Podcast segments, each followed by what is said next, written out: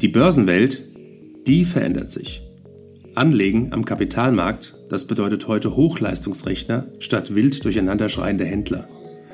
Anlagealgorithmen mit künstlicher Intelligenz hinterlegt und immer neue Finanzinstrumente.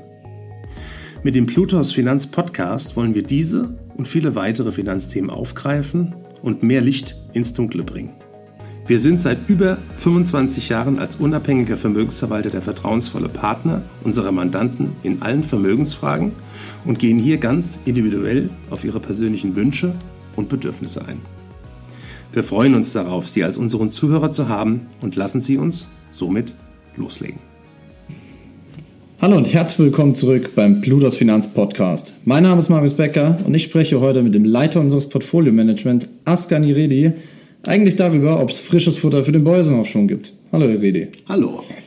Herr Redi, seit längerer Zeit und gerade zum Jahresende wurde verstärkt auf die Big Seven geschaut.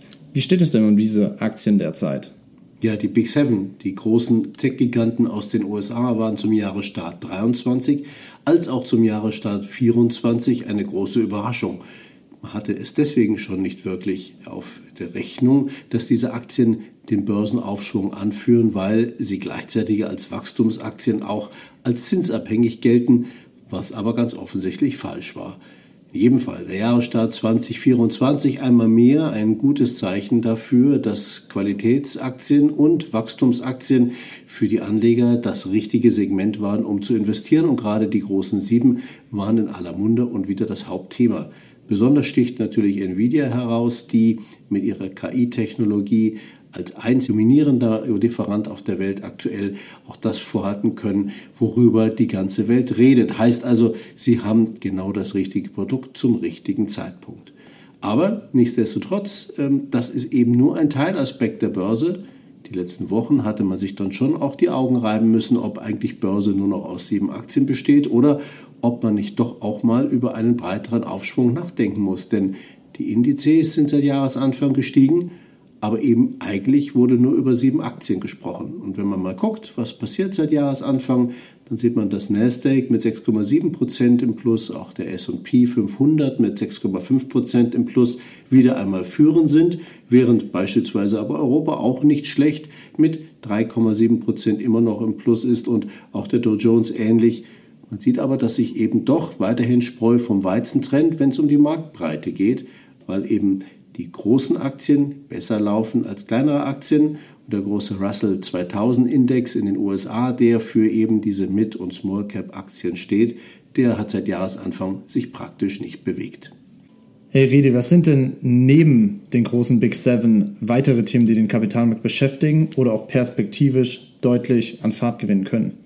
Ich glaube, wir haben aktuell einen Wechsel dahingehend, dass äh, zu Jahresbeginn und auch die Jahresendrallye 2023 stark durch die Zinsdiskussion beeinflusst war. Die Hoffnung, dass es 2024 viele Zinssenkungen wird geben, die hat sich insofern nicht bestätigt, als dass doch die Inflationszahlen gerade in den USA noch nicht die Entwarnung gegeben haben, die für sehr viele und sehr schnelle Zinssenkungen sprechen. Für Europa sieht es besser aus und deswegen ist auch tatsächlich, und das ist nicht nur eine Behauptung von mir, sondern macht sich auch mittlerweile am Markt breit, ich sage das schon seit einigen Wochen, dass die Wahrscheinlichkeit dafür, dass wir in Europa die erste, die erste Zinssenkung noch vor den USA bekommen, die ist jetzt gestiegen, weil die konjunkturelle Situation als auch der Preisauftrieb in Europa ist geringer als in den USA.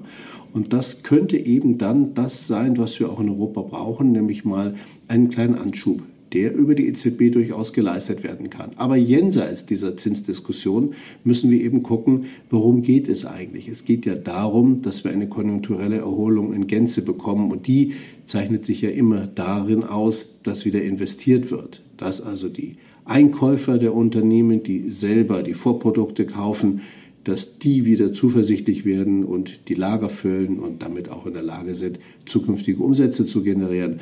Und da war ja letztlich die muss man ja sagen, diese Indizes haben zuletzt alle unter 50 tendiert, auch in den USA noch immer, sieht man ja, dass eben die Zuversicht in eine konjunkturelle Erholung nach wie vor nicht gegeben war. Aber all diese Indizes zeigen jetzt nach oben. Sie zeigen, dass es einen Erholungspfad gibt. Und das ist eben das Pflänzlein, von dem ich spreche. Jenseits der Zinsdiskussion, ja, es gibt die Chance auf einen konjunkturellen Aufschwung, auch hier in Europa, auch in Deutschland, auch wenn Deutschland aktuell in der westlichen Welt die rote Laterne trägt.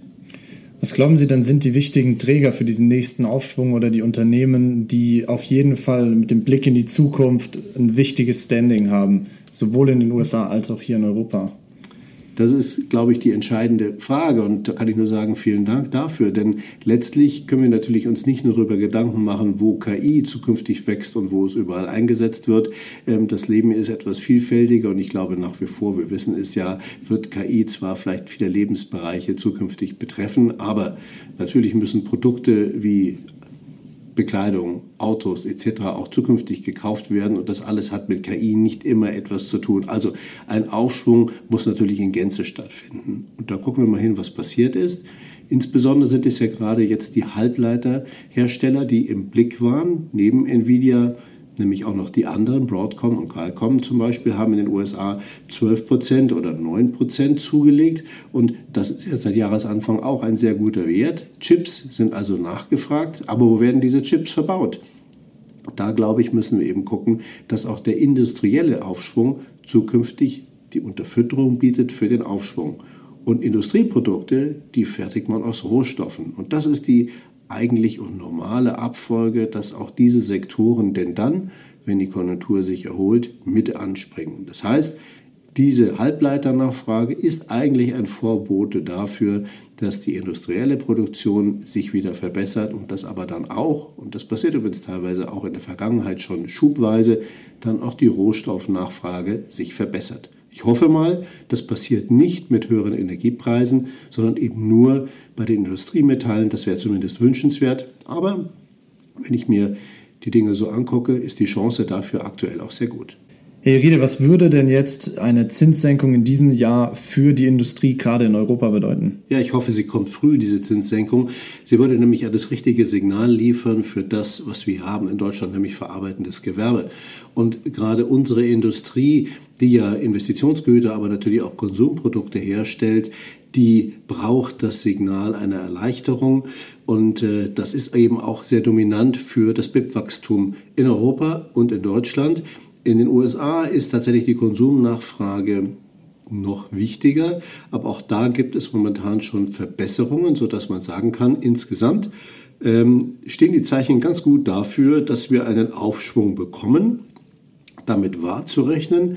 Nur die, die Marktmeinung war bislang, das geht nur über die Zinssenkungen, die wir unter Umständen in dem Umfang, so wie sie allgemein gewünscht waren, nicht stattfinden werden, aber eben doch dadurch, dass wir wieder verbesserten Auftragseingang bekommen. Und das, glaube ich, ist ganz entscheidend, weil Chips von denen wir ja eben sprachen, werden am Ende natürlich für die Autos gebraucht, werden für alle äh, möglichen Steuerungseinheiten in der Industrie benötigt. Und natürlich brauchen wir die Chips, aber sie müssen am Ende ja auch irgendwo verbaut werden. Und äh, das ist eben dann das, was sich dann in der Kette der normalen, sozusagen äh, konjunkturellen Entwicklung dann über alle weiteren Branchen auch niederschlagen wird. Warum sage ich das alles? Es geht darum, dass in einem normalen, selbsttragenden Aufschwung, Konjunkturaufschwung, so wie wir ihn auch in früheren Zyklen beobachten konnten, natürlich eine gewisse Abfolge von Ergebnissen dann auch ihre Wirkung entfachen und damit dann auch diesen Aufschwung überhaupt erst ermöglichen. Nur die Nachfrage nach Chips wird nicht viel bringen, weil die Chips müssen irgendwo verbaut werden. Und das, was verbaut wird, benötigt Rohstoffe. Und wenn das alles in, in, in, Fahrt gekommen ist und auch die Margen bei den Unternehmen wieder besser stimmen und vielleicht auch die Gehälter weiter erhöht werden können, dann können auch wieder Immobilien besser nachgefragt werden. Also ein selbsttragender Aufschwung ist eben eine Sache von einer Abfolge und diese Abfolge bedeutet jetzt, dass wir in eine Frühzyklik eintreten und die besteht eben nicht nur aus Nvidia, sondern eben einer Kette und dazu gehört vor allem die Konsumnachfrage, die am Ende ja einen Aufschwung immer trägt. Die Vorzeichen dafür stehen gut.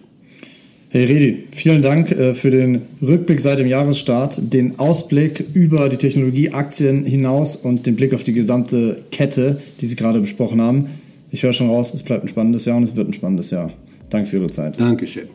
Danke für Ihre Zeit und Anhören unseres Plutos Finanzpodcasts. Ein Podcast, der Ihnen sowohl allgemeine Informationen zum aktuellen Marktumfeld sowie auch Wissen zu speziellen Themen wie Rohstoffe, Fonds oder auch Aktien einfach und effizient vermitteln soll. Wenn Ihnen der Podcast gefallen hat, dann hinterlassen Sie gerne eine Bewertung auf Apple Podcasts und folgen Sie dem Podcast auf Spotify. Teilen Sie ihn auch gerne auf Facebook, Twitter und LinkedIn und besuchen Sie uns auf plutos.de. Viel Spaß weiterhin und bis zum nächsten Mal, Ihr Plutos-Team.